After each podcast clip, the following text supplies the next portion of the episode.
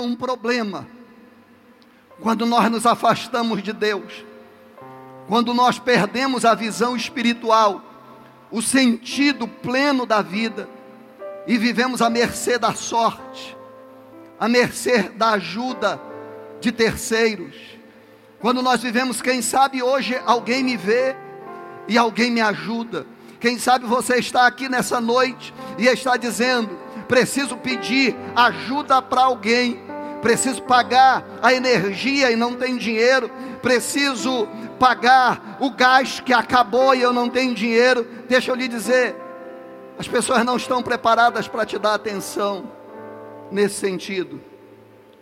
E outra coisa, você não veio para a igreja para pedir ajuda de homens, porque a maioria de nós não está disposto a te ajudar, porque existe alguém mais precioso nesse lugar, e você não precisa viver à margem do caminho, assentado à beira do caminho, porque existe um aqui que é o verdadeiro caminho, e eu tenho certeza que se você pedir ajuda para ele nessa noite, você não volta desse lugar de mãos vazias.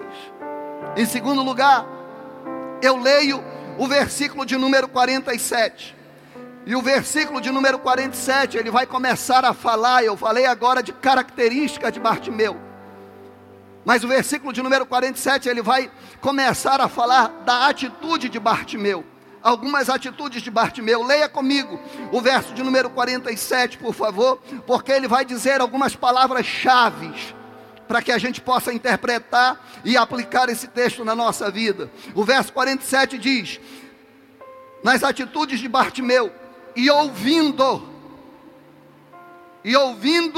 que era Jesus de Nazaré, começou a clamar e a dizer, Jesus, filho de Davi, tem misericórdia de mim.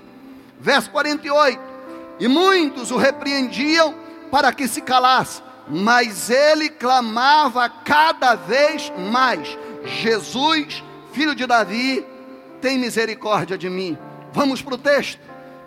Olha, a primeira coisa que me chama a atenção é que a Bíblia diz que Bartimeu, ele ouviu que Jesus estava passando por ali. Quantos podem dar glórias a Deus?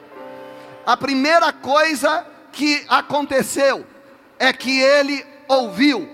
Todos nós sabemos que quando nós temos uma deficiência em algum membro do corpo, a gente desenvolve uma capacidade em outro membro para suprir essa deficiência. Ele não tinha visão, ele era cego, mas os ouvidos deles eram aguçados para ouvir as mensagens que traziam até ele. Quantos podem dar glórias a Deus?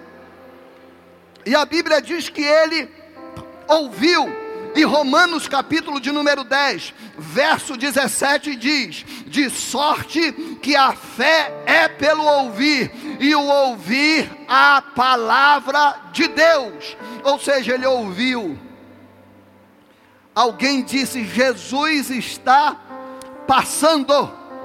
E ele ouviu e guardou no coração dele, porque espiritualmente ouvir é muito mais importante do que ver. Ele não conseguia ver, mas ele ouviu a palavra de Deus, ou a mensagem que atraía Deus para perto dele, e ele creu.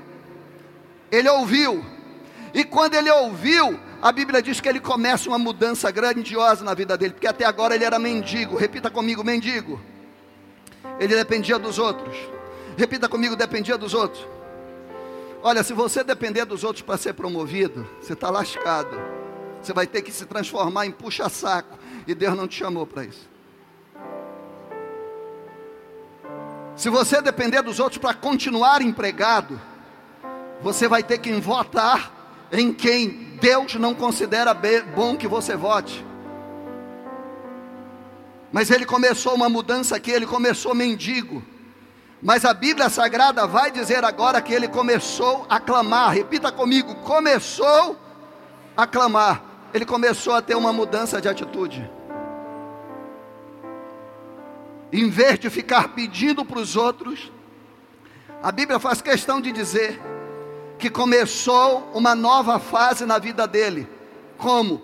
Ele começou aclamar a Deus e começar a clamar a Deus significa princípio de mudança de atitude. Ah, e uma outra coisa, e quando ele começa a clamar a Deus, ele vai usar uma linguagem espiritual, e ele vai dizer: Jesus, filho de Davi. Repita comigo: Jesus, filho de Davi.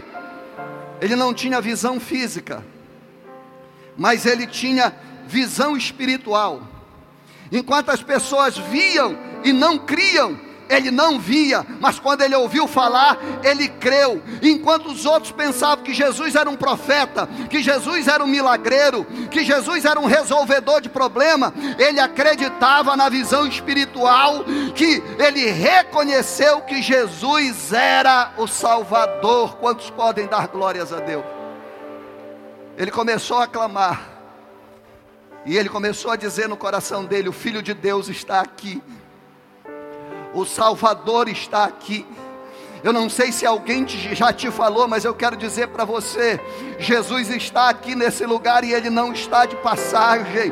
O Filho de Deus está aqui nesse lugar. Louvado para sempre seja o nome do Senhor. Aí a Bíblia vai dizer um negócio. A Bíblia vai dizer assim: mas ele clamava cada vez mais. Quando ele muda de atitude, toda mudança de atitude espiritual, ela sofre uma reação. É impossível que eu tome uma atitude espiritual que eu não sofra uma reação. Por exemplo, se você não é da fé e não tem a prática de vir para a igreja, pode ser que você diga: eu vou para a igreja, alguém te critique, lá na tua casa mesmo, porque não compreende, é uma ação. Se você chegar e dizer para quem não entende das coisas espirituais, vai dizer: ó, a partir de agora nós separamos 10% da receita que nós recebemos do nosso salário, porque vamos ser dizimistas a partir de agora. Eu fui convencido pelo Espírito de Deus que eu preciso investir na obra de Deus. Você vai sofrer uma reação. Se você disser assim: olha, amigos, eu parei de beber, porque agora eu estou servindo a Deus e a bebida me trazia problemas. As pessoas vão dizer e vão criticar você. Por quê? Porque a atitude espiritual tomada para o bem, sempre elas sofrerão uma reação. Esse camarada, ele está esquecido, ninguém olha para ele. Mas a partir do momento que ele começou a clamar a Deus, sabe o que aconteceu? As pessoas que ele pensava que ia ajudar ele, começaram a criticar ele, e mandaram ele calar a boca. Só que quando mandam ele calar a boca, ele já começou a mudança na vida dele, e ele começa a pensar: agora nada mais vai me parar. E ele, a Bíblia vai dizer, e ele clamava cada vez mais. Ou seja, ele adquire, ele que passou a vida inteira à beira do caminho, ele disse: a partir de agora que eu ouvi que Jesus está passando, nada vai conseguir me parar, eu não vou parar de clamar. E a Bíblia diz que ele amplia o seu clamor, ele clama cada vez mais. Ou seja, ele adquiriu nas suas lutas disposição para superar a adversidade, para superar os obstáculos da vida, para superar as críticas, e principalmente os obstáculos inesperados. Ele não esperava isso, gente. Ele imaginava que as pessoas se importavam com ele. Ele ia para aquele lugar, ele colocava a sua capa para tentar omitir ou esconder quem ele verdadeiramente era, porque essa capa que está sobre ele serve também para esconder a vergonha que ele sentia. E ele estava ali dizendo: alguém vai me ajudar. Sabe por que ele voltava todo dia ali? Porque ele entendia no coração dele que as pessoas se preocupavam com ele. Mas sabe qual foi a grande frustração dele? É que as pessoas que ele pensava que se preocupavam com ele, no fundo, no fundo, não queria saber dele. Gente, tem que ter um equilíbrio emocional muito forte para resistir a esse tipo de atitude. Tem pessoas que estão aqui, que estão feridas, e muito feridas até hoje. Sabe por quê? Porque as pessoas a quem elas se dedicaram, as pessoas para quem elas investiram a sua vida, as traiu, e hoje elas não acreditam mais em relacionamento, porque sentiram-se perseguidas ou traídas por pessoas inesperadas, porque ser traído por quem está lá fora, quem mal a gente conhece, é uma coisa. Saber que tem alguém lá no emprego que persegue é uma coisa, mas saber que aquele que eu considerava amigo, ele me persegue e fala mal de mim pelas costas. Se eu não tiver equilíbrio psicológico, eu generalizo. Gente, você não vai acreditar, mas Deus mandou para esse lugar essa noite mulheres que não acreditam mais em casamento, mulheres que dizem, eu não acredito em homem. Aqui hoje tem gente que acredita que pau que nasce torto nunca se endireita, que não acredita mais nas pessoas, que é desconfiado, que o coração está tão pesado, cheio de rancor, cheio de bloqueio. Por quê? Porque já foram traídos e não é fácil ser traído, porque foram perseguidos e não é fácil ser perseguido, porque foram caluniados e não é fácil ser caluniado, ou seja, inventaram mentiras ao teu respeito para te prejudicar, e o teu coração já não é mais o mesmo. Já é difícil definir você, porque essas decepções, se nós estivermos à margem do caminho, ela dilacera o nosso coração, ela bloqueia o nosso coração. E esse rapaz, com toda essa força, ele tinha uma grande dificuldade. A dificuldade era dele conseguir superar tudo isso, a decepção de ter que continuar convivendo, respeitando e amando pessoas que não se importavam com a sua própria vida. Então agora existem dois problemas, um problema de ordem psicológica, um problema de ordem do coração, mágoa dentro do coração, decepção dentro do coração, e ele tendo que superar tudo isso para continuar vivendo. Gente, tem gente que está aqui nessa noite que só está vivo porque buscou força aonde não havia força, só está de pé porque teve que se reinventar, se multiplicar, mas o coração está ferido, acumulando sentimentos, e sentimentos tão complicados. Então esse é o contexto das atitudes desse homem chamado Bartimeu: capacidade de ouvir, iniciando uma vida de clamor, ou seja, eu vou deixar de depender de homens, e eu vou passar a depender de Deus, de Jesus. Ele vê a perseguição e ele amplia. Mas gente, só quem convive sabe. Às vezes, a gente olha as outras pessoas e diz, poxa, carro bonito, família abençoada, anda sorrindo para todo mundo. As pessoas até olham e dizem assim, que alto astral. Mas só quem convive sabe a luta que cada um de nós enfrentamos. A gente olha para a parte desse homem, e a gente já pregou tanto dizendo, quanto mais perseguiam, mais ele clamava. Mas gente, só Deus sabe de onde é que vem essa força para que a gente possa continuar de pé, sorrindo por fora e às vezes chorando por dentro. As pessoas chegando para você e dizendo, como é que você está? E você quebrado dizer, estou bem, porque a vitória é nossa pelo sangue de Jesus. A pessoa te olhar sorrindo e dizer, poxa, queria ter uma vida igual à sua, porque você não tem problema. Aí você olhar e dizer assim, a luta é grande, mas a vitória é nossa pelo sangue de Jesus. Não queira ter a vida dos outros, é cada um com a sua, é cada um com seus problemas. Mas fato é que a luta que nós enfrentamos, ou ela nos melhora, ou ela nos piora, e tomara que ela tenha melhorado a sua vida. Então é dentro desse contexto, essas são as atitudes desse homem chamado Bartimeu. Agora, nós vamos para o versículo de número 49, e no verso de número 49 tem as atitudes de Jesus. Interessante o verso de número 49, porque o verso de número 49, ele simplesmente vai dizer assim, ó. E Jesus parando, repita comigo, parando, disse que o chamassem.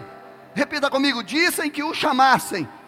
E chamaram o cego, dizendo-lhe, tem bom ânimo, levanta-te, porque ele te chama. Duas coisas me chama a atenção nesse texto. Duas coisas disparam na minha visão espiritual. A primeira é, Jesus parou. Repita comigo, Jesus parou.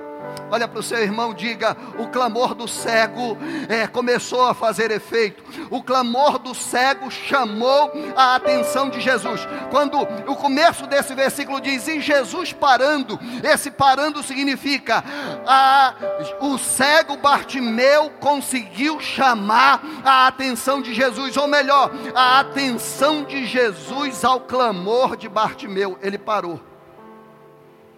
Você sabe que Davi escreveu lá em 2 Samuel, e depois ele vai repetir no Salmo, a Bíblia vai dizer, 2 Samuel, capítulo de número 22, versículo de número 7, é poderoso. 2 Samuel, capítulo 22, verso 7, a Bíblia diz, estando em angústia, invoquei ao Senhor, ao meu Deus clamei, do seu templo ouviu ele a minha voz, e o meu clamor chegou aos seus ouvidos. Quem clama é ouvido por Deus. Quem está entendendo, levanta a sua mão. Hoje você tem duas opções, ou reclamar, ou começar a clamar.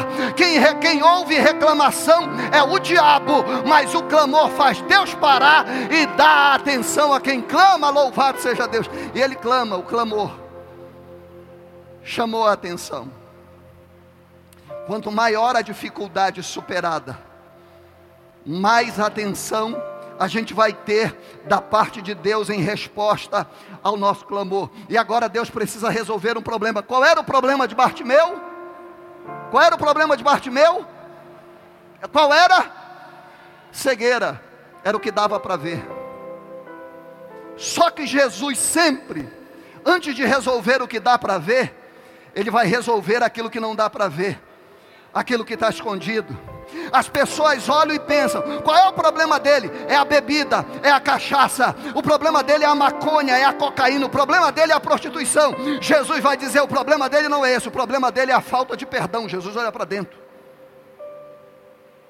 Amém? É o perdão que eu e você precisamos. O que é que Jesus vai fazer agora? Lembra que eu te falei que o coração de Bartimeu, e eu estou com medo de chamar Bartimeu de Zaqueu, que eu estou me segurando, doido para chamar Bartimeu de Zaqueu. O coração de Bartimeu, ele tinha um problema, que só Jesus começava a ver. Ele foi perseguido por aqueles em que ele esperava ajuda.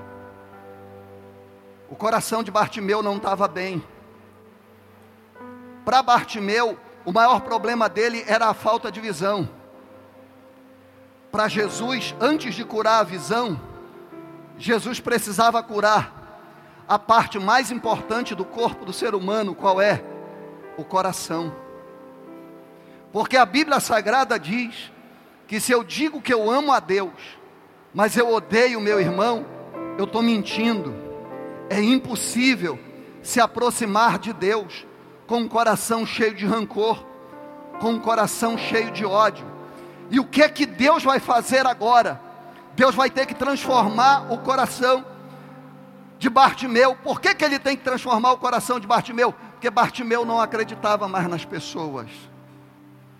Bartimeu, ele estava bloqueado para as pessoas, porque as pessoas que ele precisava, esperava ajuda, veio perseguição. Sabe o que Jesus vai fazer? Jesus tem poder para curar a visão de um cego, sim ou não? Tem um episódio na Bíblia que Jesus cospe no chão, faz lá um lodo, Ele passa no olho do cego, e o cara que era cego de nascença voltou a enxergar naquele dia. Jesus não precisou de ninguém intercedendo por aquele homem. Quantos de vocês estão entendendo? Mas Bartimeu foi diferente. Enquanto a Bíblia diz que muitos diziam: cala-te, Jesus está dizendo assim, ó, no meio dessa multidão aí, tem gente que eu vou usar para abençoar a sua vida. Jesus tem um negócio com o ser humano. Jesus podia fazer tudo sozinho, poderia destruir Faraó de uma hora para outra, mas atravessou o deserto, foi buscar Moisés velhinho, com 80 anos de idade, e disse: Moisés, eu vou usar você. Moisés disse: eu não tenho capacidade, Senhor, para ser usado. Jesus disse: eu vou pegar o teu irmão e vou usar ele também. Se você não conseguir falar, ele vai falar em teu nome. Você está entendendo? Ou seja, Jesus gosta de usar pessoas. E eu quero dizer para você nessa noite, antes de Jesus fazer qualquer milagre, Jesus hoje, ele visita o teu coração, porque Jesus está preocupado com o estado do teu coração. Jesus está preocupado porque o estado da tua alma, ele está diretamente relacionado com o estado do teu coração. E se você tiver ódio, tiver rancor dentro do seu coração, você tiver inveja dentro do seu coração, isso vai adoecer a tua alma. E doença da alma, só quem pode curar é Jesus Cristo. Só quem está entendendo, diga glória a Deus. Você que foi traído, você que foi atrapalhado, perseguido, você que está ferido, Jesus te trouxe aqui nesse lugar para, em primeiro lugar, tratar do teu coração. Sabe o que é que Jesus vai fazer? Leia comigo, por favor, porque as atitudes de Jesus me chamam a atenção.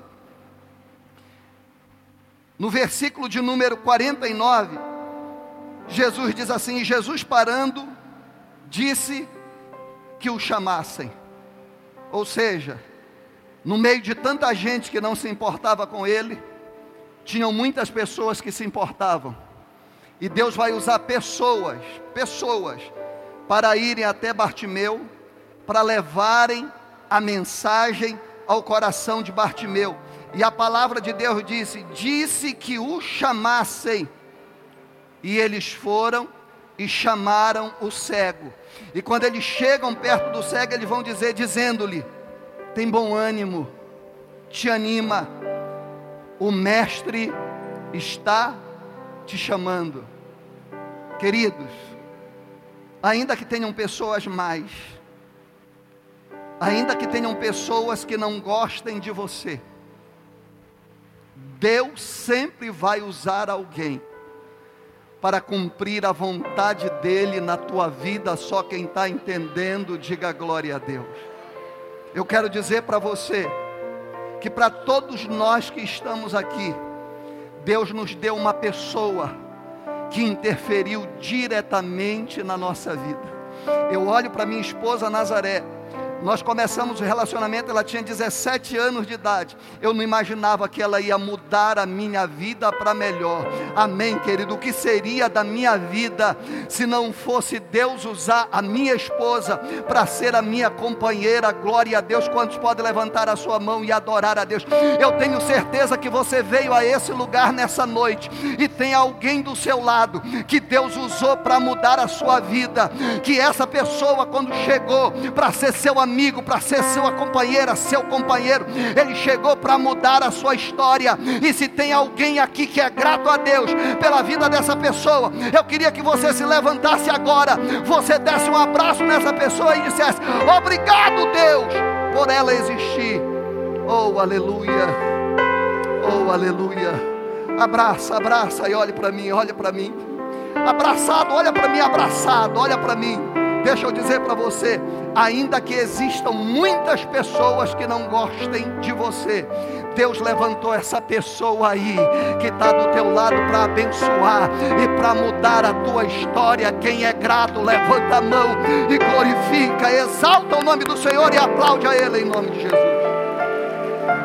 Aleluia, aleluia. Se não fosse Deus, a gente não precisa ter muita gente do nosso lado nos bajulando. Basta que nós tenhamos uma pessoa enviada da parte de Deus para nos abençoar. Bendito seja Deus. Você pode tomar o seu assento, daqui a pouco eu estou terminando. Agradeça a Deus, querido, valorize as pessoas, não desista das pessoas, não desista delas. Jesus sempre vai usar alguém para nos abençoar. É interessante que Jesus supre as nossas necessidades. Eu estava pensando hoje à tarde, eu ri sozinho, que eu vi uma história, e talvez ela seja verdade, porque contaram no altar, mas ela é meio difícil de acreditar. É alguém que estava com fome no campo missionário, orou a Deus, dizendo: Deus, não tem nada para comer há dias, estou com fome. Diz que no meio da oração caiu uma piramutaba de mais ou menos 2,5 kg do céu. Pum! Contaram. Deus ajudando diretamente. Pode ser que aconteça, sim ou não? Deus ajudando diretamente. Eu ouvi um testemunho dessa forma, mas eu já ouvi algumas dezenas de pessoas me contando o seguinte testemunho: eu não tinha nada para comer, agora mesmo, tirei alguns dias para descanso, eu conheci um missionário de Santa Catarina, e eles contaram a mesma coisa que eu vou dizer para você. Tinha nada em casa, aí nós estávamos orando, sem ter absolutamente nada para comer, quando de repente alguém bateu na porta. Eu abri a porta de casa, e a pessoa me disse: eu estava no supermercado, Deus falou comigo, e disse: abençoa o meu servo, abençoa a minha serva, eu não conheço você, mas Deus chegou, me mandou aqui na sua casa, para trazer mantimento para você. Quantos podem dar glórias a Deus? Eu já ouvi testemunho de pessoas que chegaram na casa e disseram: entra aqui no carro comigo. Entrar no supermercado e dizer: escolhe tudo o que tu quiser e tudo o que tu precisar, porque Deus falou para eu suprir a tua necessidade. Por quê? Porque geralmente Deus usará pessoas para abençoar as nossas vidas. Não desista das pessoas, não desista de fazer amizades, não generalize, não espere que as pessoas sejam parecidas com você, não tente ser amigos somente de pessoas perfeitas, elas não existem. A Bíblia nos aconselha: no que depender de vós, tende paz com todas as pessoas. Levante sua mão e adore a Deus. Deixa Deus nessa noite tratar do seu coração. Essas foram as atitudes de Jesus, preocupado com o coração de Bartimeu. E eu já começar a querer terminar, porque mais uma vez eu vou ver as atitudes de Bartimeu, e elas estão agora no verso de número 50. E o verso de número 50 diz assim, leia comigo, você pode ler bem forte, vamos lá, todos juntos, vamos. Lançando de si a sua capa, levantou-se e foi ter com Jesus. Qual é a primeira coisa que a Bíblia diz? E ele, lançando de si a sua capa. Sabe o que eu entendo com essa expressão, lançando de si a sua capa? Nada mais precisava ficar escondido. Jesus já conhecia o coração dele. E quando eu tenho o meu coração reconhecido por Jesus, eu não preciso me esconder atrás de nada. Então, quando ele lança descer a sua capa, não tem mais nada a esconder, e a partir de agora ele mostra-se como ele realmente era, sem fingimento, sem nada escondido. Jesus me conhece o meu coração, e o meu coração está sarado. Eu consegui chamar a atenção dele, e agora ele está me chamando para a presença dele. Ele lança de si a capa, e a Bíblia Sagrada vai dizer a segunda coisa que me chama a atenção, que ele levantou-se. Repita comigo: levantou-se. O pecado era tão forte sobre a vida dele, que eu falei para você que ele estava no terceiro estágio da ação do pecado sobre a vida dele. Quem entendeu? Ele estava assentado. Sabe qual é a atitude que ele faz agora? Ele se levanta. Sabe por que que a Bíblia diz que ele se levanta? Por que que ele não se levantou antes? Sabe por que que ele se levanta? Sabe por quê? Alguém chega para ele e diz: ei, Jesus está te chamando, te levanta-te e vamos para lá. Sabe por que que ele se levanta? Porque vida não tem controle remoto, amigo. Para mudar tem que se levantar. Não adianta querer apertar o botão e esperar que a vida mude de uma hora para outra. Não tem jeito. Quer mudança? Se levanta do meio dessa situação. Sai das algemas, das alparcas desse pecado que te aprisionam, dessas mazelas que você vive e convive no seu coração. Toma uma atitude, se levanta. A vida não tem controle remoto, tem que se levantar para mudar. Quantos estão entendendo? E a outra coisa que me chama a atenção é que ele se levantou. E sabe o que aconteceu? Ele foi ter com Jesus. Até agora, ele não tinha ouvido nenhuma palavra de Jesus, diretamente. Eram as pessoas que tinham falado para ele: te anima, te alegra, te levanta, vai ter com Jesus. Sabe o que é ele ir ter com Jesus? Ele ouviu as pessoas. Ele ouviu as pessoas que Deus usou para falar com ele. E o resultado foi que ele aceitou o conselho dessas pessoas. E ele ouviu, ele atendeu o chamado de Jesus. Termino agora. É a quinta coisa. A pergunta de Jesus e a resposta de Bartimeu, versículo de número 51, leia comigo. A pergunta de Jesus e a resposta de Bartimeu. E Jesus falando disse-lhe: o que queres que eu te faça? Jesus às vezes é engraçado, né? Depois de tudo isso, Jesus chama ele, no meio de todo mundo. Aí pergunta para ele: o que queres que eu te faça? Por que que Jesus faz essa pergunta? Para tentar medir o coração desse homem. Porque esse mesmo Jesus, ele vai ao tanque que estava lá na porta, antes de ir para a celebração da Páscoa. Sabe o que acontece? Lá tinha um homem paralítico com 38 anos. Que era paralítico. Jesus chega para ele e pergunta para ele assim: você quer ser curado? Sabe, queridos, ele tinha simplesmente que responder a Jesus: eu quero ser curado.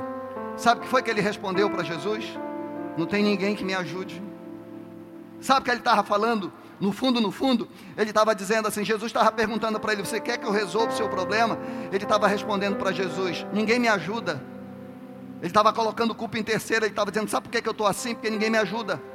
Ele queria ver se o coração de Bartimeu estava curado. Porque quando ele pergunta: o que você quer que eu lhe faça? Ele podia perder tempo tentando colocar a culpa em terceiros, porque a culpa do que eu estou enfrentando não é de terceiro. Porque quando eu digo eu só estou assim por causa de fulano e ciclano, eu estou dizendo que fulano e ciclano é mais poderoso do que Deus, amém? Deus, ele tem controle sobre a minha vida. Se você entende assim, se coloque de pé, por favor. E ele perguntou: o que queres que eu te faça? Parece irrelevante, parece desnecessário, mas Jesus, ele quer ouvir da boca de Bartimeu o que ele queria. Aí Bartimeu vai dizer: e o cego lhe disse: eu quero ver, eu quero ter vista, quero enxergar, eu quero ter visão. Aí Bartimeu, ele vai tomar a decisão mais importante da vida dele. E qual é essa decisão mais importante da vida dele? Versículo de número 52. Versículo de número 52 diz assim: e Jesus lhe disse: vai, e a tua fé te salvou. Só que no versículo 51, a Bíblia vai dizer assim: mestre, que eu tenha vista. E no verso 52, Jesus lhe disse: vai, a tua fé te salvou. Aí a Bíblia diz, logo ele viu. Ele viu. Ei, o milagre aconteceu, você não está entendendo nada. Ele viu. Aí Jesus vai dizer para ele assim, ó: como você já recebeu o que você queria receber, você já pode ir embora para casa. E aí Jesus vai despedir ele, vai dizer: vai, a tua fé te salvou. Sabe que a Bíblia Sagrada vai terminar dizendo: e logo viu, e seguiu a Jesus pelo caminho. Ou seja, ele recebe o milagre, só que o maior milagre foi que ele se levantou da beira do caminho, e a partir de agora ele podia ir embora, mas ele disse: nunca mais eu abandono esse caminho. Ele começa o culto à margem do caminho, e ele termina o culto dentro do caminho, seguindo a pessoa do nosso Senhor e Salvador Jesus Cristo. Só quem está entendendo, diga glória a Deus.